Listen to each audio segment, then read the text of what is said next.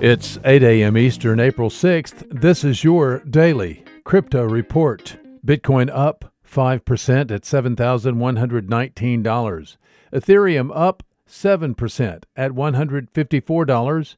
XRP up 4% at 19 cents.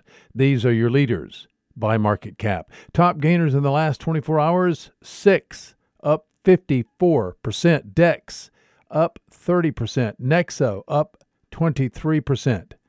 Today's news. The Blockchain Association, a major United States based trade association, has filed a new brief in support of Telegram in Telegram's court battle with the Securities and Exchange Commission. The brief, filed Friday, April 3rd, states the uh, Securities and Exchange Commission is backtracking on the SEC's own guidance on how to legally distribute digital assets.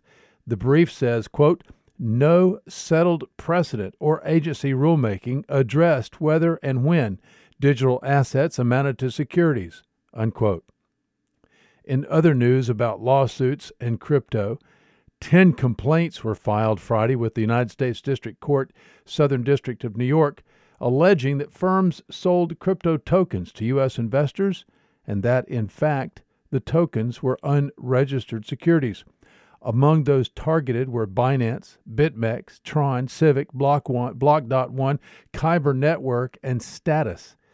Bibox, QuantStamp, and KuCoin were also named in complaints. FinTech attorney Richard B. Levin said the complaints are likely to go to trial.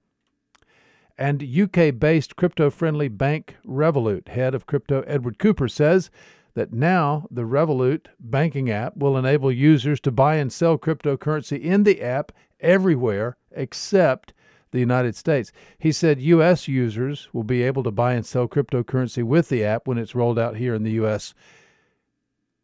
Those are your leading headlines today. Visit us at dailycryptoreport.io for sources and for links.